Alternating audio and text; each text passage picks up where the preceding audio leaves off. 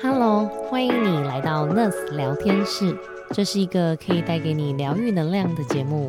当你想暂时逃离外界世界噪音的时候，来这里一起聊聊天。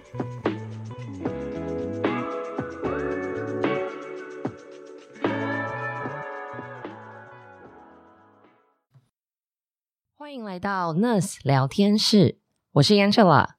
我们都知道睡眠对我们的健康非常的重要，但有时候无论我们怎么样的努力，失眠还是找上门。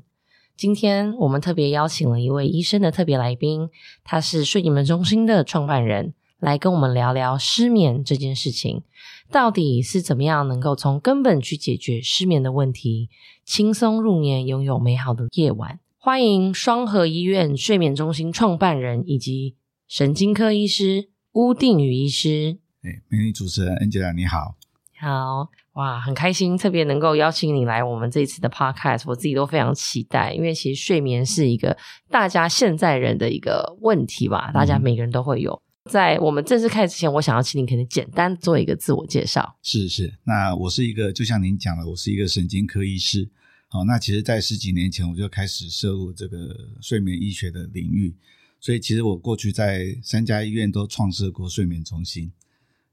哪3家医院一个是民生医院，一个是万芳医院，一个是现在的双和医院。对，所以这部分涉略也算时间上也蛮久了，这样子。是，那我可能想要简单的想了解一下，就是你可不可以稍微介绍一下到底什么是睡眠中心，跟你们是收什么样子的患者，或者会提供大家什么样的帮助？因为睡眠中心听起来好像有一点不是很熟悉，好像不是一般的门诊。对，不像是一般大家熟悉的一些科，什么内科外科之类的。好，那我必须先讲一下，就是睡眠中心它是一个跨专科的领域。就是说它不是只有一个专科涉入在睡眠医学里面。好，比如说像我是神经科医师，但其实还有像胸腔科、耳鼻喉科、精神科，甚至是临床心理师都有涉入在这个睡眠中心的运作里面。好，但你知道说睡眠中心就是为了解决所有的人睡眠上面的问题，所以任何人只要有跟睡眠相关的一些疾病啊，或一些症状啊，都是适合到睡眠中心来做一个诊疗。那当然睡眠中心它还有设置一个叫做睡眠检查室。是，那睡眠检查室就是让病人可以在这个睡眠检查室里面睡一个晚上，那我们去帮他记录各式各样的睡眠的参数，帮助我们去诊断它是哪一类的睡眠疾病。这个我知道，因为我叔叔以前好像有那个睡眠呼吸中止症。对，这个也是常见的一个睡眠疾患。对，他们就说我需要去医院睡一觉，然后他要去测量我的睡眠的品质。是，所以说是一般的人只要说是有一点点失眠，或是说好像睡不好，我就应该要来睡眠中心预约睡一觉，来看看我的数据吗？还是非常谢谢主持人这个问题。那其实很多病患也都会问到这个问题。那一般来讲，其实一般的失眠是不太需要做到睡眠检测的。所以有些失眠患者可能会进来诊间跟医生说我有失眠啊，我是不是应该要做到睡眠检测？实际上是不需要的。但是您刚才讲的那个睡眠呼吸中止，那就一定要做这样的检测。所以一般失眠大部分是不会做到睡眠检测。但是如果它是一个难治型，它是一个顽固型，对于所有的药物治疗效果都不彰的病人，当然我们还是可以安排这样的检查来找有没有其他漏掉的原因，这样子。对，那我们刚刚提到失眠，那对医生来讲失眠的定义到底是什么？什么意思叫失眠？是没有睡满6个小时，然后晚上动来动去叫失眠吗？还是？对，其实很多人对于失眠这件事情可能有一些一知半解啦。我看大部分的病人他们的反应都是说他们认为入睡困难才叫失眠。是，但其实失眠这件事情不是只有入睡困难。当然入睡困难是其中一个算是失眠的一种症状。但有些人他是睡眠的维持有问题，比如他入睡好了，但他无缘无故就太早醒过来。那醒过来之后又难以再入睡。或者说他没有到早上该起来的时间，他就提早起床了。那后面也是没办法再入睡。那其实都是失眠的问题，这样子。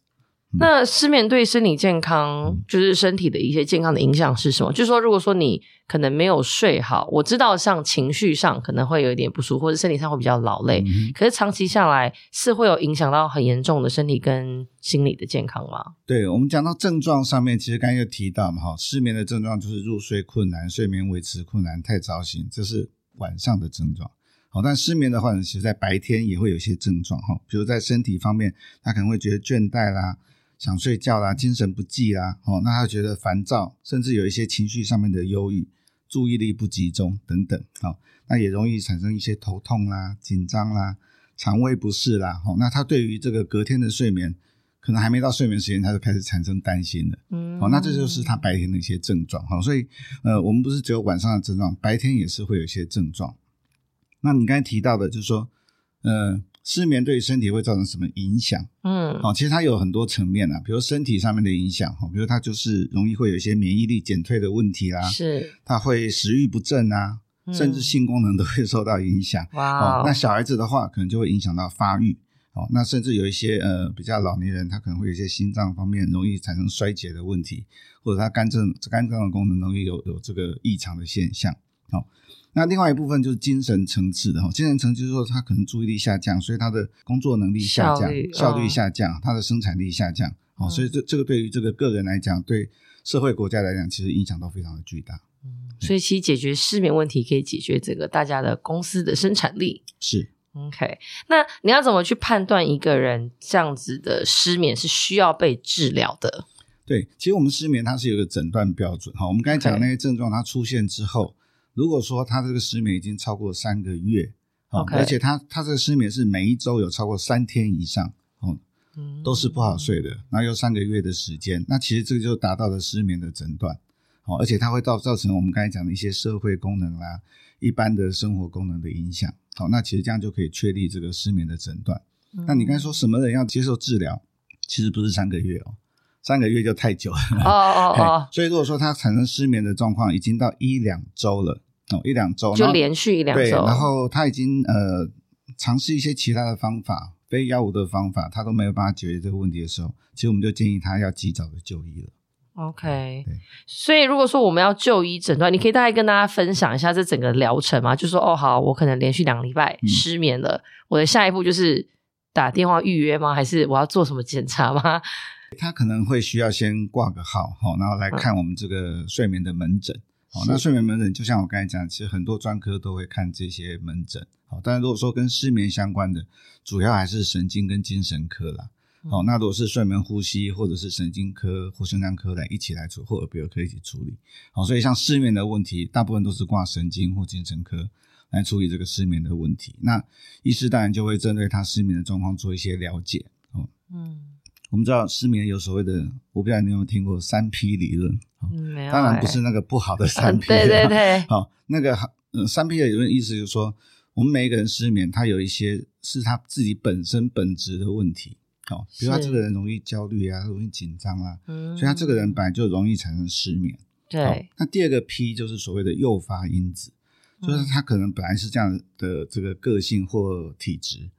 但是他碰到的一个比如说一个压力，大家应该有经历过嘛，隔天要考试啦，对，要面试啦，或者说明天是人生重大事件，要结婚啊等等，这些压力事件来的时候，他可能那天就失眠了，所以通常会有一个诱发因子，或者说他是遇到亲人丧失啊，心情很差，是有一个诱发因子的产生。那第三个 P 就是它是一个持续的因子，是它诱发因子过去，但随着时间过去，通常这诱发因子的影响会慢慢降低嘛。对，但是因为它持续因子的部分，它可能因为这个诱发的失眠以后，它对失眠这件事情非常的在意，非常的担心，所以它这持续因子持续的去加强它这样的担忧，所以导致它这个失眠就开始变成慢性化。所以这样的病人就是应该好好接受这个医师的诊疗，这样子。因为其实我相信很多人就是对于失眠就是一个蛮大的一个困扰啦，所以我觉得刚刚医师这样分享，我觉得大家会稍微比较了解，如果说我遇到这样的状况，这个是我能够做的事情，或是我的一个方向，或者是说可能做一些生活上的调节，因为刚刚我听到有些事情是跟压力跟焦虑有关，所以适度的一些放松可能会让自己的状况会好一点。那因为我们刚刚有谈到就是说可能失眠和压力跟情绪的之间是不是也有一个很强大的关系？因为你刚刚讲的这3个P 嘛，那你可以也分享一下怎么样子或者用什么样的方式可以去舒缓你的这些压力或情绪，或是来怎么样去让我们一般的民众可以改善我们的睡眠品质。在失眠的成因里面，情绪跟压力的问题是最主要的原因啦，是就我们刚才讲的可能一个社会事件啊，个人的一些家庭感情上面的生活的事件啊，造成你的压力，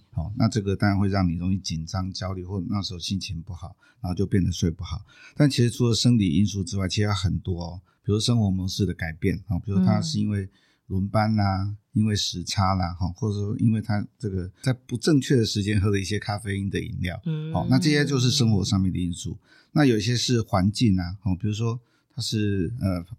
睡眠周遭的这个噪音的控制不好，或光线太强，或者说是因为温度不好，甚至是昆虫的干扰，比如蚊子太多啦，这些干扰其实都有可能会让这个人产生失眠的现象。那另外就是生理因素，有些人他是因为身体的疾病，比如说因为有些老年人他可能这个脊椎退化啦，有些酸痛一些疼痛啦，那因为这些疼痛导致他睡眠的不好，所以其实这些因素里面很多，当然最多的还是你刚才讲的就是情绪或压力上面的因素这样子。好，那你说要纾压，当然我这边有几个建议啦，就是说现代人当然压力都很大，所以其实在比较先进的国家或比较进步的社会，其实一般人在里面的生活其实压力是比较大的，是各式各方面，比如说工作啦，经济上面的压力啦，或者说人与人之间那个人际关系的压力啦，所以的确是蛮多的。但是我这边会有几个建议让你去减少你的压力。第一个就是你要创造一个比较好的睡眠环境，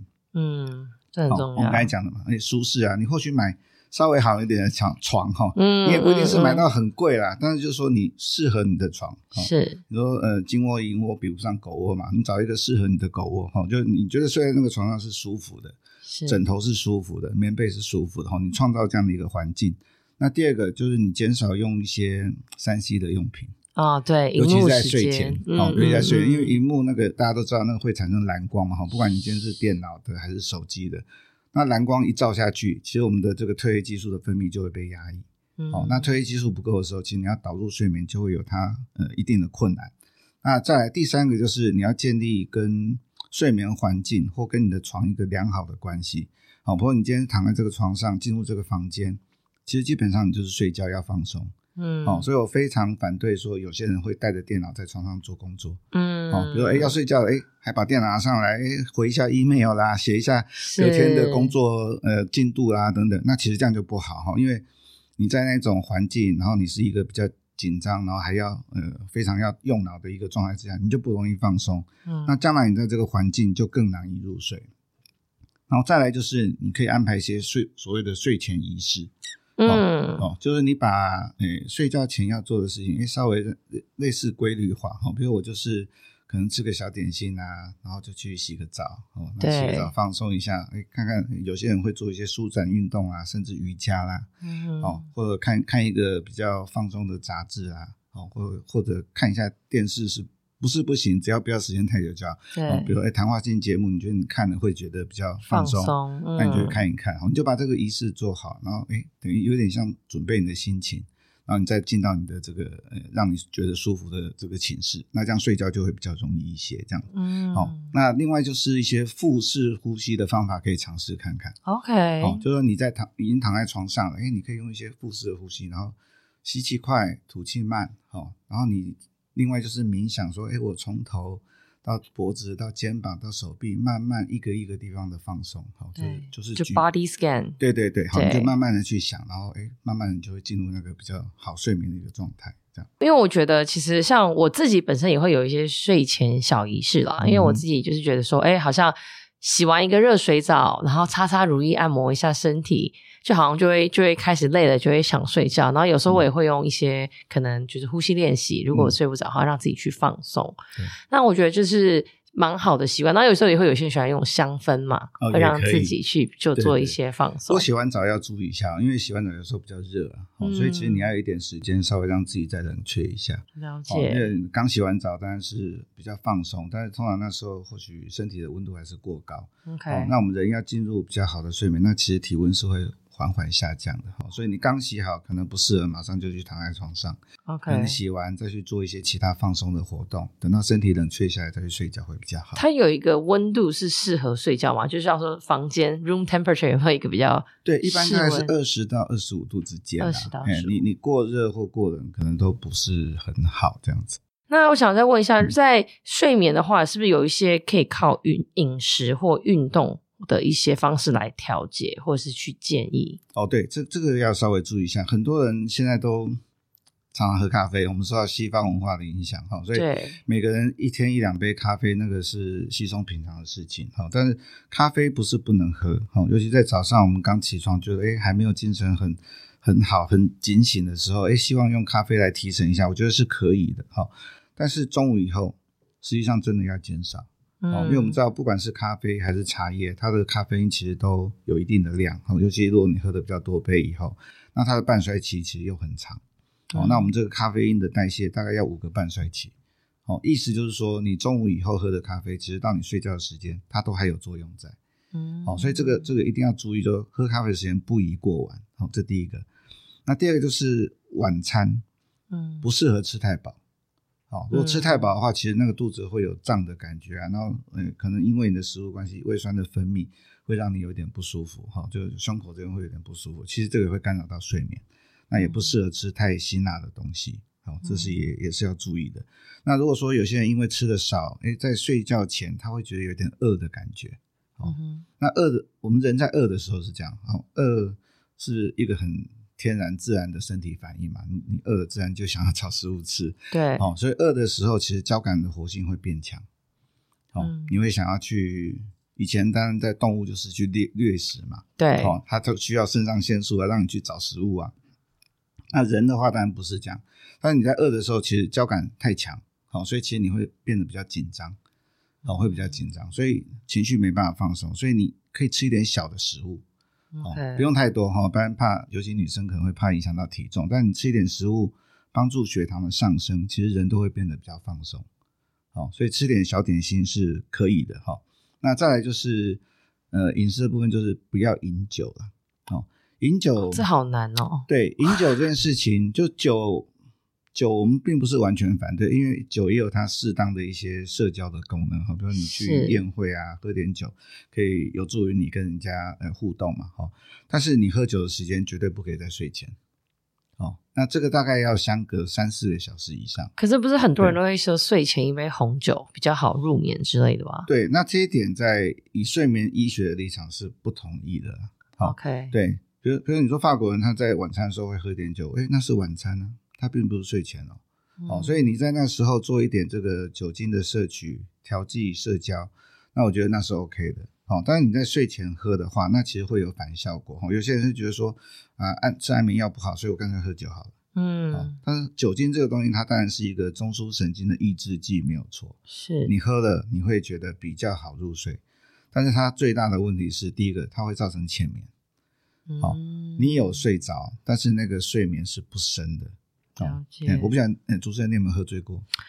年轻的时候，我现在不喝酒了，可年轻的时候。你喝醉后隔天起来有什么样的感觉？很累。对，累，你可能睡很久，对不对？对，但是不会舒服。对，因为酒精带来的睡眠就是浅眠，即使你后面睡了8个小时、9个小时，但是它都是浅眠，所以这是它最大的一个问题，它可以让你睡，但是不会达到深眠。那第二个问题就是说，有些人把它当安眠药，所以酒越喝越多。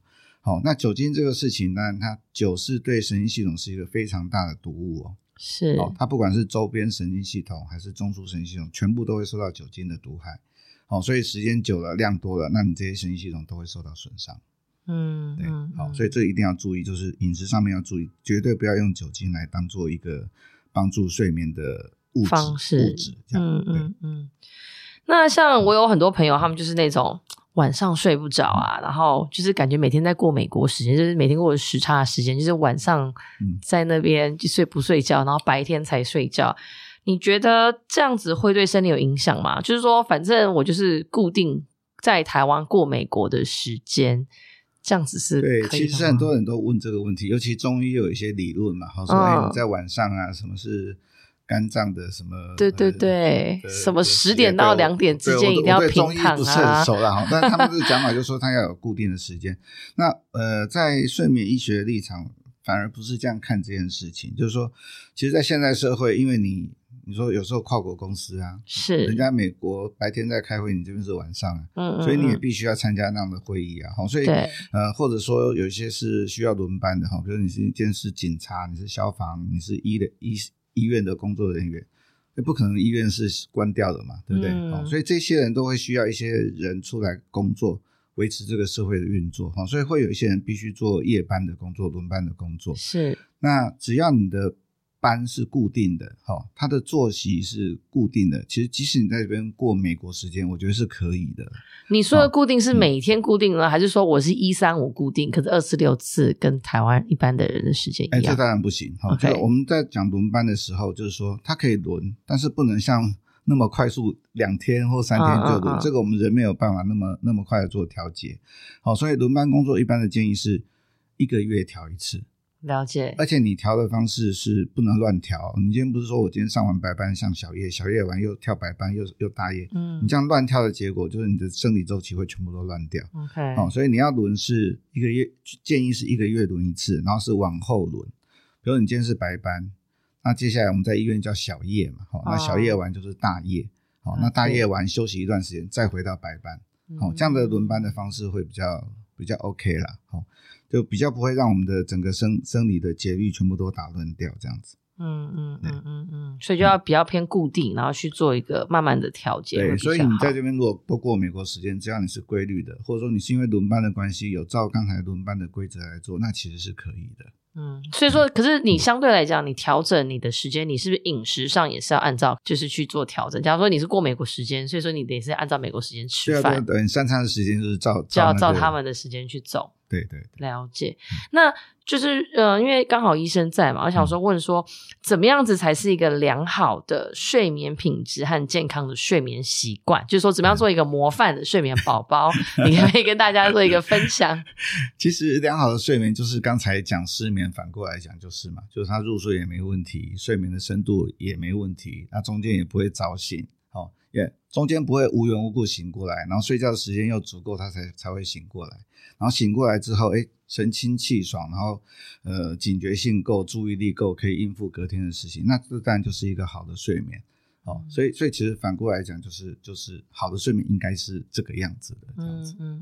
因为像我自己也有在你知道你有很多 APP 会去测量你的睡眠品质，或者说你的什么打呼声音，那这是我自己个人好奇啦，像这些像这样子的这些睡眠 tracking 的 APP 或者什么 Oura Ring 就是一个睡眠戒指，你觉得它的真正的效益跟它的 tracking 是否是真正的准确的，跟我们一般人是看到这样的数据就可以大概知道我们的睡眠品质吗？对，它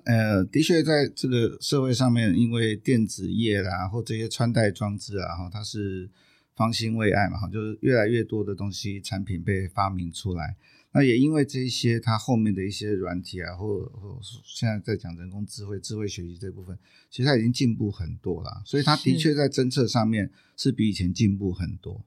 但是这些产品如果它不是一个医疗认证的用途，我是建议大家还是把它当做一个参考就好，因为他们并没有经过一个很严谨的医疗的认证，所以你不要把它当成唯一的标准。但是如果你要用它稍微来监测你睡眠的状况是可以，但是你侦测有问题的时候，我建议你还是找这个专业的医师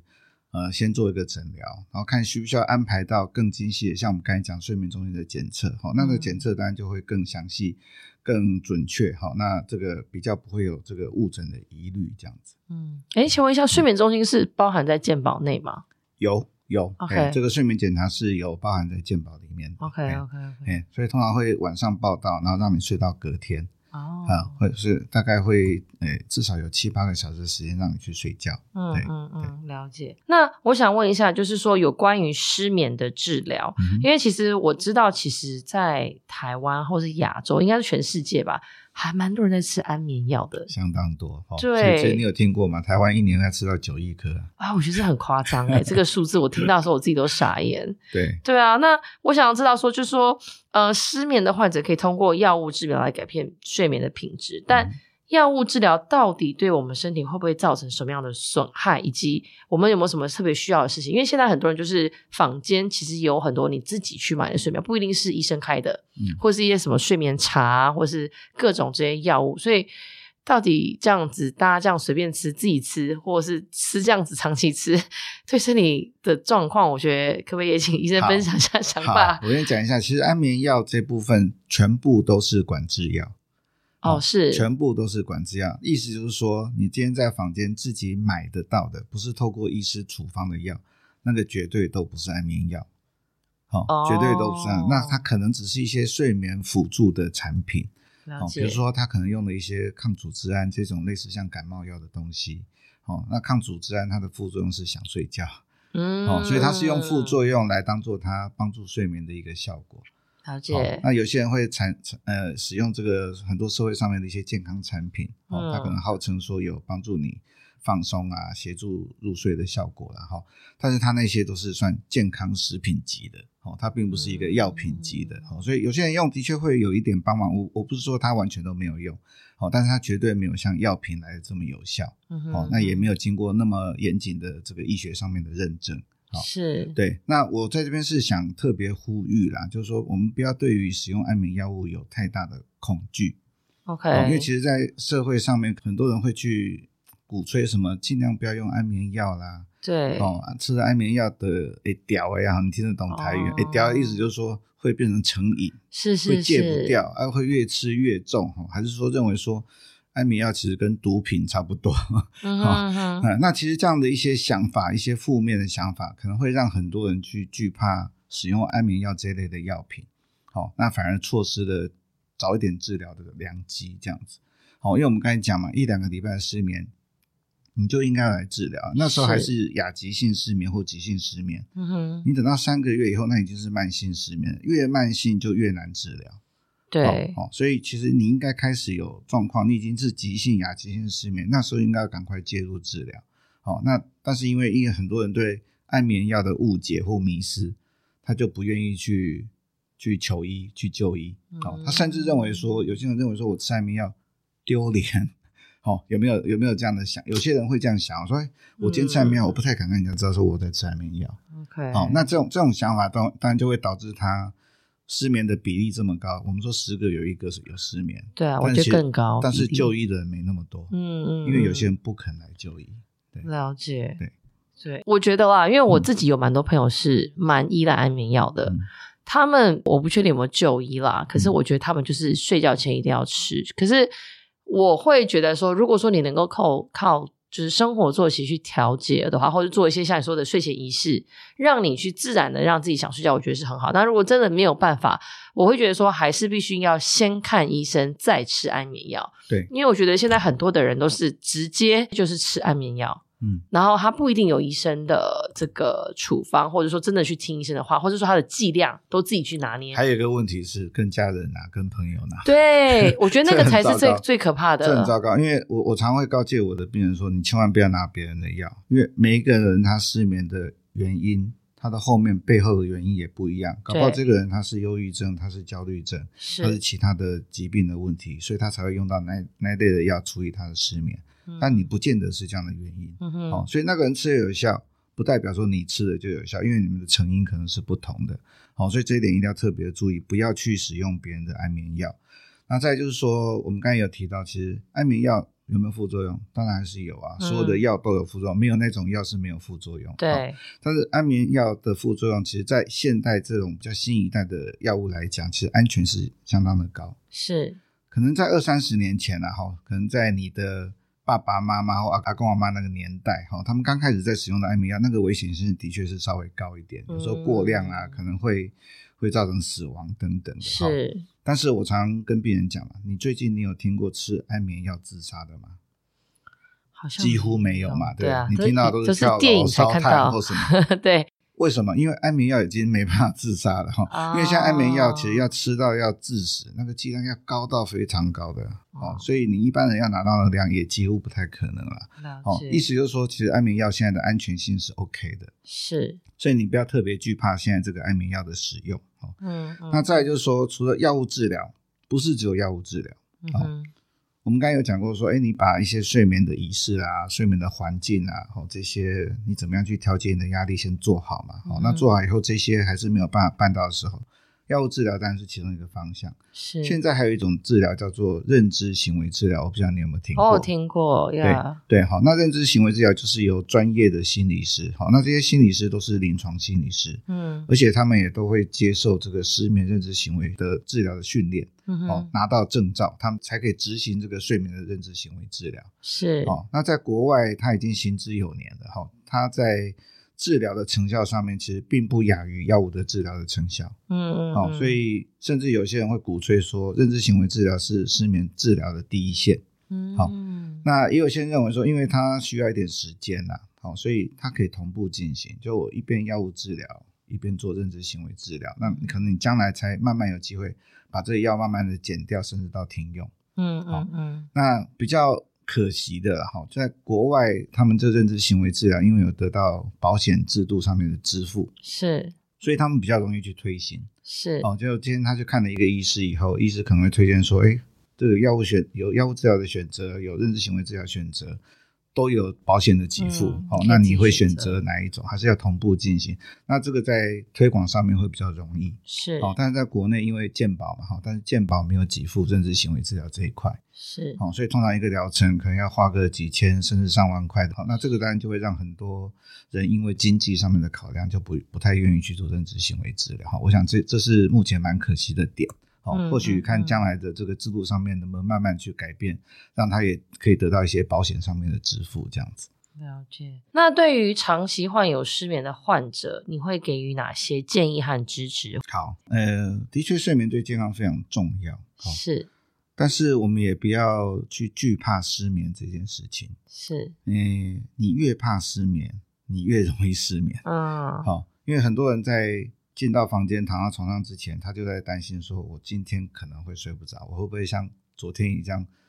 辗转难眠一直到早上。所以他会很担心这些，然后他又担心说我们说睡眠对健康很大的影响，我今天睡不好会不会隔天就出了什么事情。那反而这种越担心的状况，就是我们刚才讲第三个 P， 就是持续因子就产生了。因为你越担忧这件事情，你就越容易持续的失眠。所以它很重要，但是你不要特别去惧怕它。然后该用药物治疗，该用认知行为治疗，就尽量去接受这种专业的治疗。那你越早治疗，你对睡眠的关系就会越好。你睡得好以后，基本上你对失眠这件事情就越不担心了，越不担心，你那个持续因子就可以慢慢的下降。那你将来就有可能可以自然入睡。所以这是我给病人的建议，就是说如果你今天是一个失眠的患者，当然睡眠重要，但是失眠也没有到那么可怕，只要在专业医师的协助之下，你应该可以慢慢的走出这个失眠的问题，这样子。好的，那最后我想问一个我们 Nurse 的一个招牌问题，就对你来说 Wellness 是什么？ OK， 好，我想配合今天的专题，我是认为说其实 Wellness 就是我们每个人都可以有一个优质然后又充足的睡眠。那这个充足的睡眠之后，隔天可以拥有这个更好的精神，又再度的充满活力，让你去接受隔天的挑战，然后享受人生中任何的美好。我想这就是最好的 wellness， 这样子。谢谢。那想说问一下，最近你有没有什么想要就是特别推广的事情，或是一些其他的介绍？ OK， 其实从2008年开始，这个世界睡眠医学会，这是一个全世界的睡眠的组织啦，他就开始在推动一件事情，就是说我们大家都觉得睡眠很重要，但其实大家对于睡眠的健康好像还不是那么重视。是，所以他们每一年都会设定一个主题，然后有一个叫做世界睡眠日。对，那他们的设定那个世界睡眠日就是在每一年春分前的那个礼拜五，叫做世界睡眠日，让他们去做这个推广的活动。所以它日期会有点浮动，那像今年它就是3月17号就是我们今年的世界睡眠日。那今年的世界睡眠日的主题叫做睡眠对于健康是至关重要的。是，那的确也就是如此，就是我们常常会讲说这个饮食上面要注重健康啦，运动上面要注重健康啦，其实睡眠健康也是大家一并要注重的。那趁这个机会也推广一个活动，我们在4月14号这个松山文创园区会准备一个应该是全台第一次主打睡眠跟疗愈的一个主题的展览。对，那这展览就是非常欢迎有失眠或任何睡眠障碍的朋友都可以到这个展览来，我们去让你体验说怎么样可以好好的睡觉。嗯，那里面也会举办一些这个专题的演讲，有一些专家包含我个人我也会有个讲题，那跟来参观的这个民众来做一些互动。那这些讲座都是邀请到国内的专家，那非常欢迎大家可以到这个松山文创园区，是4月14号，欢迎大家来参加这个展览这样子。对，所以这个活动是在4月14到4月16号，它叫做睡眠亚洲首创的这个全台第一的一个睡眠疗愈展。嗯，那这个展览其实我们那时候呢也是协办单位之一。哦，是，对对对。然后我们也会提供一些wellness 相关的疗愈的老师们，包含可能颂钵啊、灵气啊、疗愈啊、芳疗，让大家去做一些舒压的一些课程跟内容。嗯，因为我们也觉得说睡眠非常重要，疗愈也很重要，然后所以说我们也是希望大家可以就是有机会有时间的话可以来台北，他在松山文创园区的4号及5号仓库，你现在可以上网搜寻睡眠展，就可以立刻线上索取免费的限量门票。那所有的展览的资讯我们也会在这一集的资讯栏里面也会再做分享，有兴趣的大家也可以来做了解。那今天我们也非常谢谢吴医师的时间，然后如果说大家还想听我们聊什么主题，可以上我们的 IG 账号 nurse.wellness 私讯我们跟我们说。那我们下次聊天室见，拜拜。谢谢，拜拜。谢谢你这一集的收听，如果你喜欢我们的节目，记得按下订阅。如果你是使用 Apple Podcast 的朋友，喜欢这一集的内容，请给我们5颗星并留下评论。更多 Nurse 的资讯请看资讯栏，让我们下次见，拜拜。